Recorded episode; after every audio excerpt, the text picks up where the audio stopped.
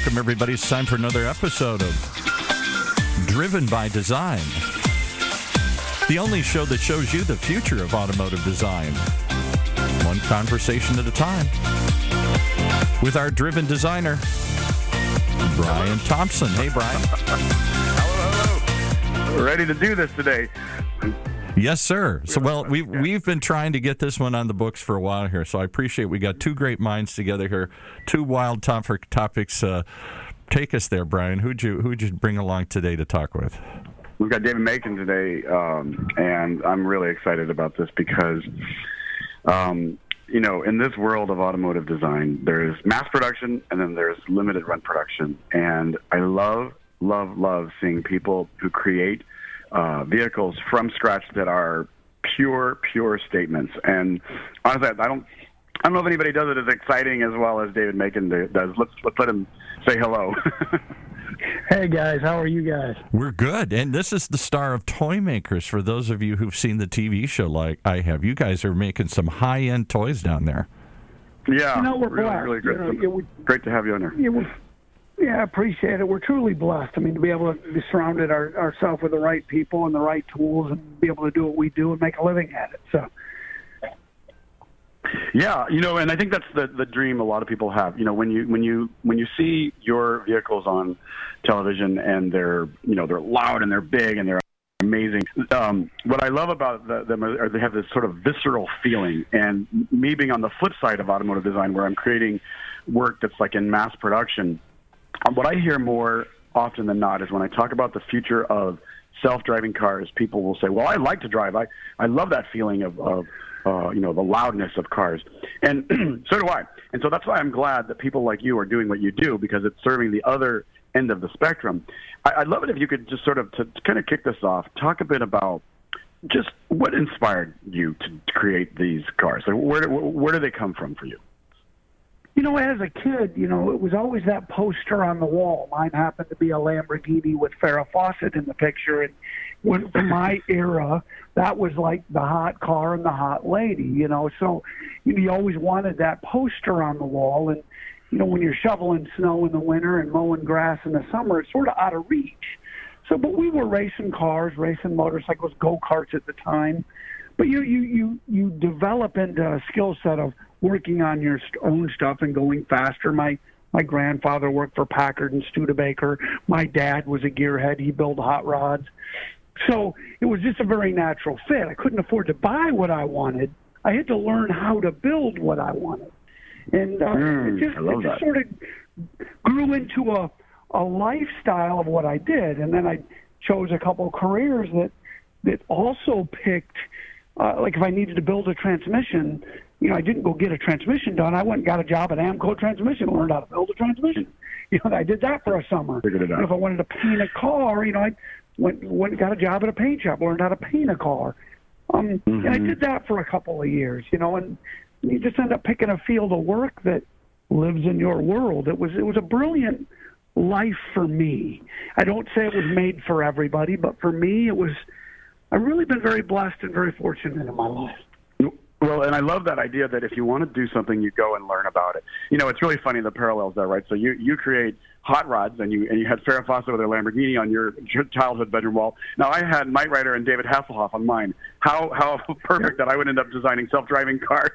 So my, you know, the cars that, on my wall didn't exist. but you know, you're but you're right though. That you're you're, you're a product Yeah. of what you grew up with. You know, and that. Yeah. Listen, I remember that car very well, and and the only difference for me now is now I'm you know I'm, I'm in my middle fifties. I love all aspects of cars. I don't care if it's electric. I don't care if it's self-driving. I don't care if it's a flying car. Like them all, and it's learning how to adapt and change with the times and still be current and live up to what I find interesting. Um, and Absolutely. that's to challenge at best, but I love what I do. So. And it shows in your work. Um, one of the things I love about your vehicles, as I was saying when we started, but um, that they're so pure. Um, you know, if, whether you're doing a motorbike like the Street Digger or um, even the, the Beast, you know, it's like it's very much a beast. You know, um, I'm curious. Um, No, so you you know you, you clearly were so impassioned by the mechanics of vehicles, but when you create a car, you're also creating the styling and the way the car looks and feels, which is um, is a, is a is a huge element of the design process. Do you do that in house, or do you bring people on board, or how do you visualize your ideas?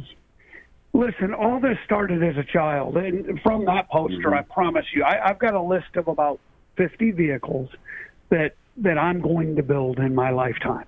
And it mm-hmm. could be a Matchbox car, a Hot Wheels car, could have been a poster. I see most of that stuff isn't drivable when you look at a Hot Wheels car when I was a kid. Right, right, right. So So it's with the two engines sticking out of the roof that it would be in front of the windshield and stuff like that. You mean it, so our, it, so our listeners can understand? Exactly. Yes, like Hot Wheels are. It doesn't.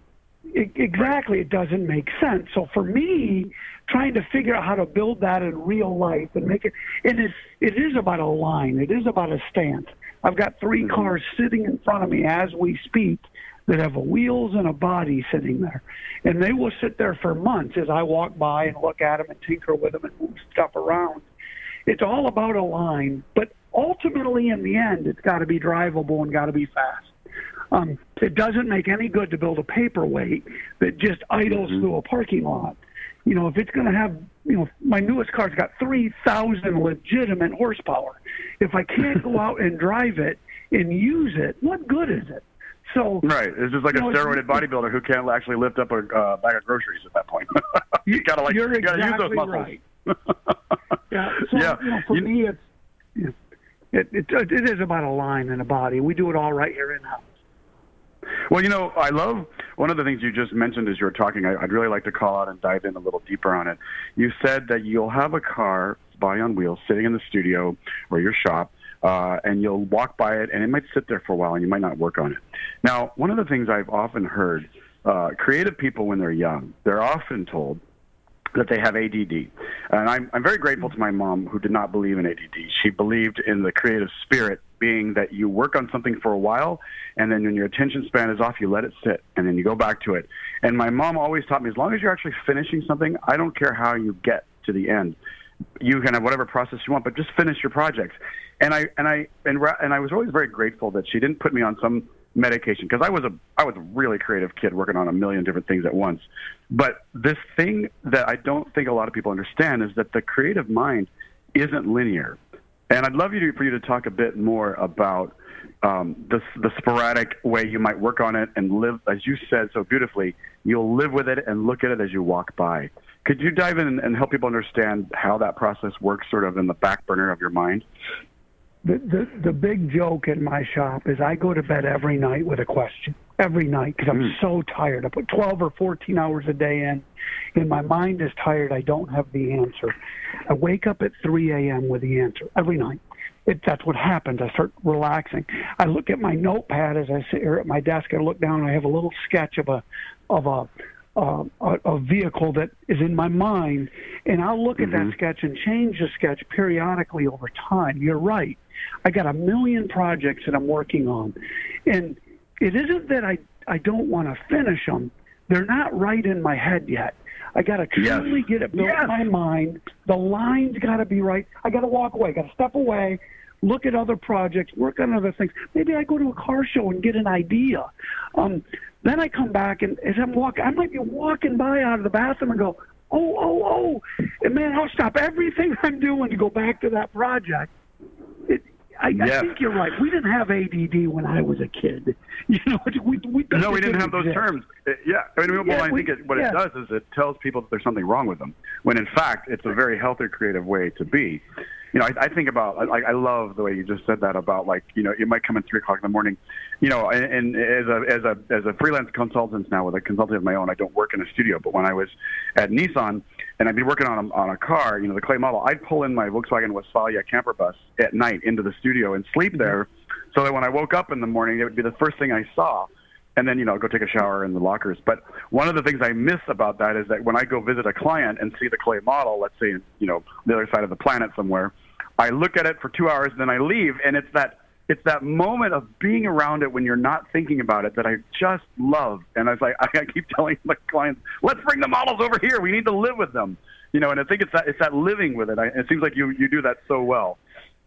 I, I, I really do, and, and and even more so is I didn't realize this till I had another. I, you know, I have a son. He's 14 years old, and a couple years ago he was di- diagnosed with uh, dyslexia. And mm. when they were doing all, I realized very quickly that, oh my lord, I have dyslexia. I had no idea, no idea at all. You didn't know, yeah? Um, I didn't know, but it, it I always came to answers in, in a non-practical way. Everybody thinks inside the box. I don't believe inside the box. I don't believe it. Um, I believe that, that there's nothing wrong with people that think inside the box, but anybody can get to an answer. Doesn't matter how you get. I used to get in trouble in school because I got to the answer the wrong way.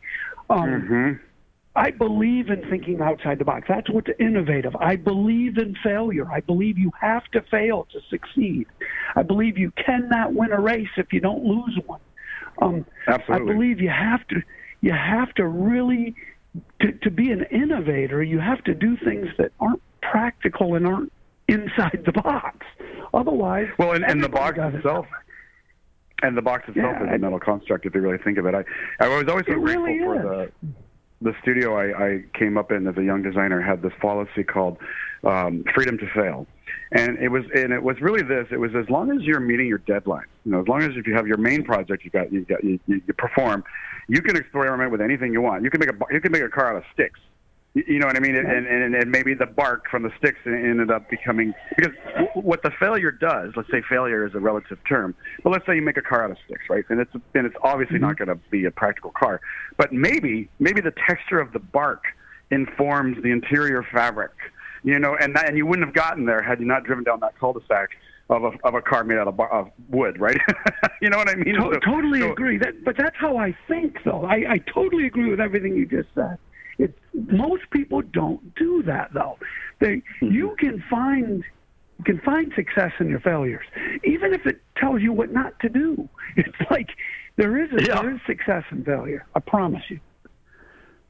So that's a great segue. I'd love for you because you you do have such a, a, a bright shining star of success, and you know, you're on television and people know you um, and they see the successes, right? You know, I assume you know the TV show is so well produced and focuses on the A to B of how these products come to life. Is there a failure that stands out in your mind that you you that you go to when you think of either it makes you laugh or it was something you learned from it? Um, tell me about a, a bright shining failure and what you got out of it. you know, honestly, for me, it's it's it's everything everything that I do every day. You know, making television. To me, I build cars you know, we do we do we do the OEM cars. You know, you take a Camaro, a Mustang, a, a whatever you build, and it's simple. It's OEM stuff, and that's easy. Everybody does that. The one-off stuff is what I love to do, where you it's a napkin drawing that I've been tinkering with for years. The failure to me is that should be the hard part of what I do. I was mistaken. Mm-hmm. Um, thought TV would be easy. I'm just going to go build a car walked into mm-hmm. television knowing 95% of what was going to happen. All my friends had TV shows, and this is a cakewalk. After you know, I'm going into year four. I got a second show coming out now, and I realize after four years, I I know five percent, not 95 percent. Television's hard. Uh, it is. You're dealing with that aspect, and and it, it's hardest thing I've ever done in my life, ever. It's the most rewarding, but it's the hardest mm-hmm. thing I've ever done in my life. So failure is is just thinking that I was going to walk in here, build a car, it's going to make a TV show, it's going to be great. I, I laugh every day about it. I cry. I mm-hmm. I cringe. I I mean, you build a car from scratch. I mean, from scratch. Every, I mean, the chassis, the windows, the body, the seats, the pedals, the sh- every inch of the car. Everything. And the producer, and you get done, producer throws cameras in it and goes, all right, let's go for a spin. It's like, wait a minute. Can I test right. it first? Yeah, they, we, right, no, of course. No, no, no absolutely not. You first fire up, you pull yeah. it out of the shop, and you got cameras. So I'm learning how to mm-hmm. drive the car, you know, through twists and turns. You know, on camera. It's like like the Beast. Mm-hmm. We were talking about the Beast earlier. Twelve hundred horsepower, two thousand pounds, and I'm driving it through the Valley of Death in Vegas. You know, I'm like.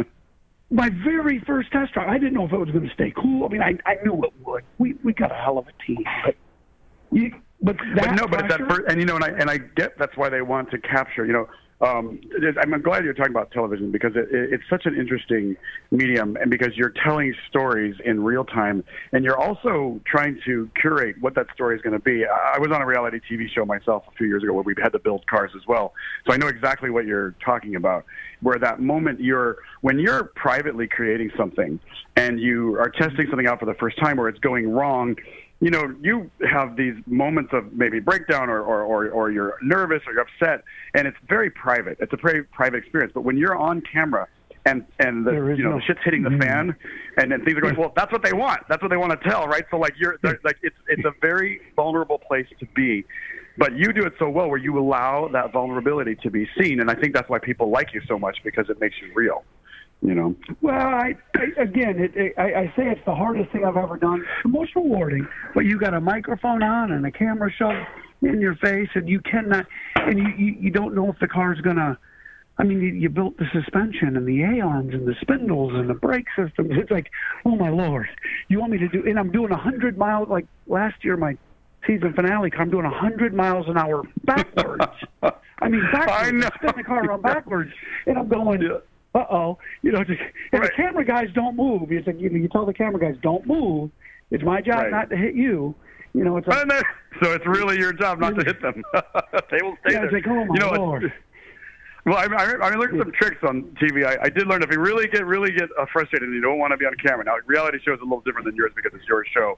Uh, you know, I was a contestant, but I would learn that if I sang a copyrighted song, the cameras they couldn't use that. Oh, yeah, they, if I was really exactly upset, right. I'd start singing like Rolling Stones or something really expensive, and then they couldn't That's film me.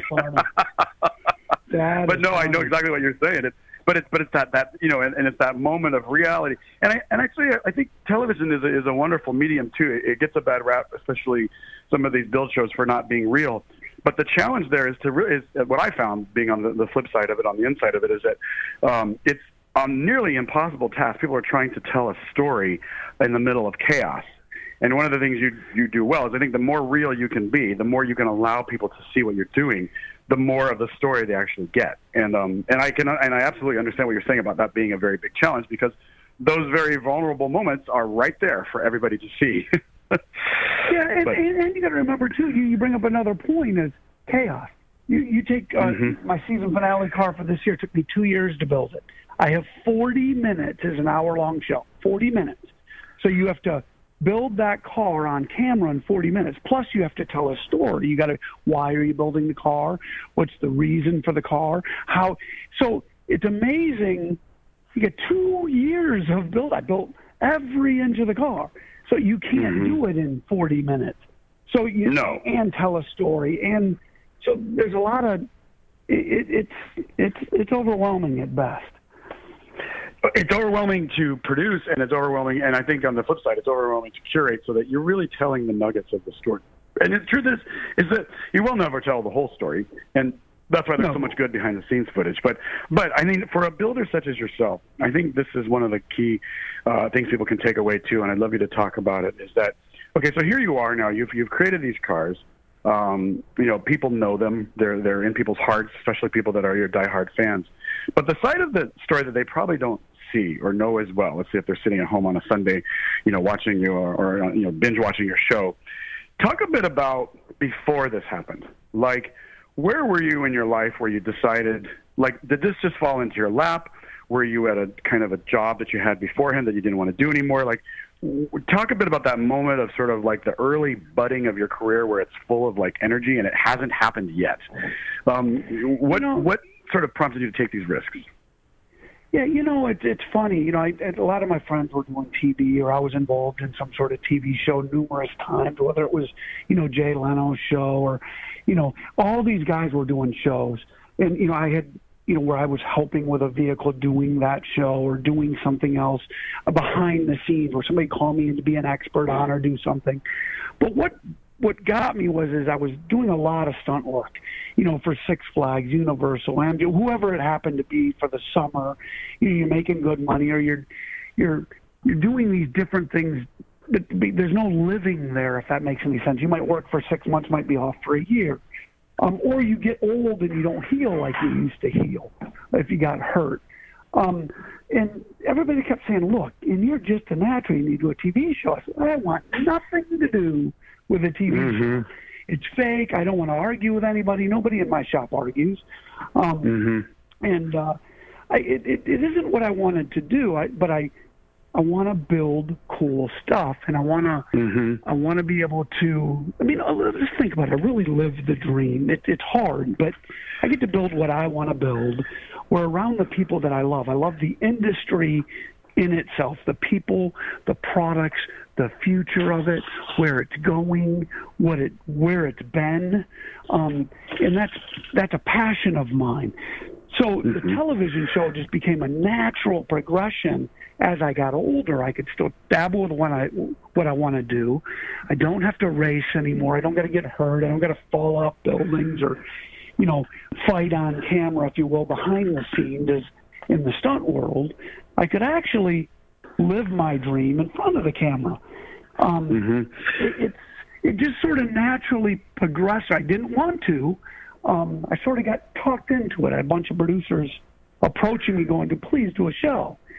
Kept saying no, and one guy finally got to me, and I just said, "Okay, I'll do it." I, I don't know why. Um, outside of the fact. So you so you were approached to do it. I, yeah, you know, there's one thing I, I want to little put a little pin in so that we don't forget to come back to it because I, I um, when you're ta- you're telling the story here, you talked about the future and the past of the industry being um, one of your passions. So I'm just giving myself a little reminder that I want to circle back to that. But first, um, when you're doing i love what you said about when you're being a stunt man and you're working in television mm-hmm. two things were you know first you're, you're you get you get it's, it's hard work. I mean, you you know, it, it goes without saying that stunt work is hard work, but I don't know that everybody really understands exactly what a stuntman does, and you really are putting your body through the ringer, uh, you know, every day. And the idea that you you know you you are now surrounded by this world of television, you're doing what you love, you know, building things, and you love doing that. Mm-hmm. Uh, what I think is interesting about that that people can take away is that you put yourself into a universe where opportunities would come to you versus having that you actually turn down versus having to go chase things down, which a lot of people do, and, and, and it becomes very elusive if you're chasing things. But the organic way that you put yourself in the world of television and cars is it, it may have happened subconsciously for you, but it was a really great way to build the seeds for this future, which is now your present.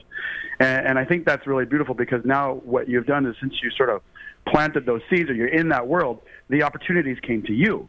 Uh, and then eventually, you know, you got, you know, we're talked into doing the show, and it turns out you have a great, you know, disposition on camera and such. So it's like, um, I think people don't realize that they create the universe they live in almost subconsciously. Do you know? I couldn't. Do you, do you I couldn't. Yeah, go ahead. Could couldn't agree more. But you bring back something we talked about early on in this conversation. It's getting outside the box. I loved my mm-hmm. world.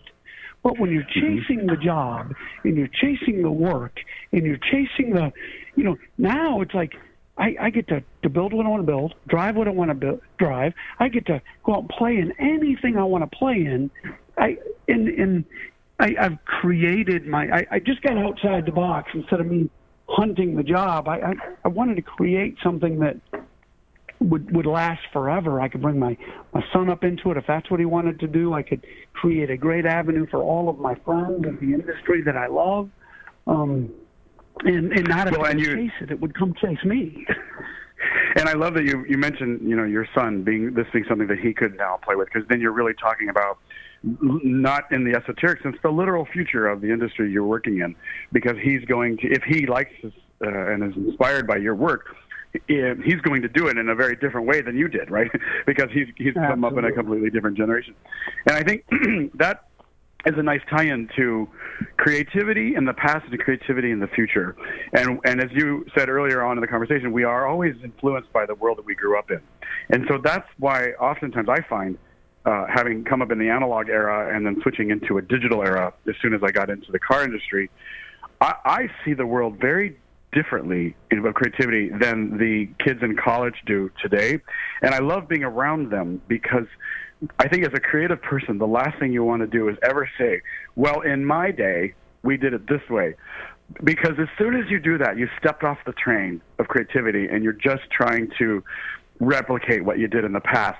And so I love being, I know I love to meet your son if he's creative and stuff like that. I love to hear his ideas on this because this industry is changing. I mean, let me ask you, literally, could you ever imagine a self-driving hot rod? What would that look like? Do you know what I mean? Something well, crazy I, as that. I, I think I think about it every day. It crosses my mind. My son at nine years old built a real hover skateboard, um, a real one that worked.